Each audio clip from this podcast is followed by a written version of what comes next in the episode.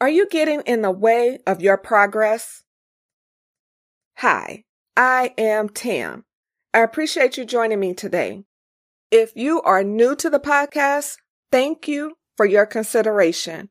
Returning listeners, welcome. Are you ready to start your week with positive words to build yourself up? Never forget your words and thoughts are powerful. Today's note I do what I am supposed to do. You are listening to the Sincerely Her podcast. This isn't an ordinary podcast. This is a podcast that will help you find clarity and win. Progress happens when you take action. And it's your actions that will dictate the amount of progress you make. Everything changes. Nothing is permanent. Motivation comes and goes. But no matter how you feel, if you are disciplined, you will get up and do what you're supposed to do to continue making progress. Grab a pencil and write these affirmations down.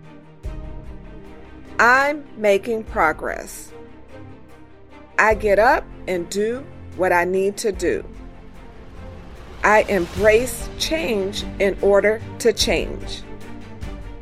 I know that taking the wrong path is better than choosing no path at all.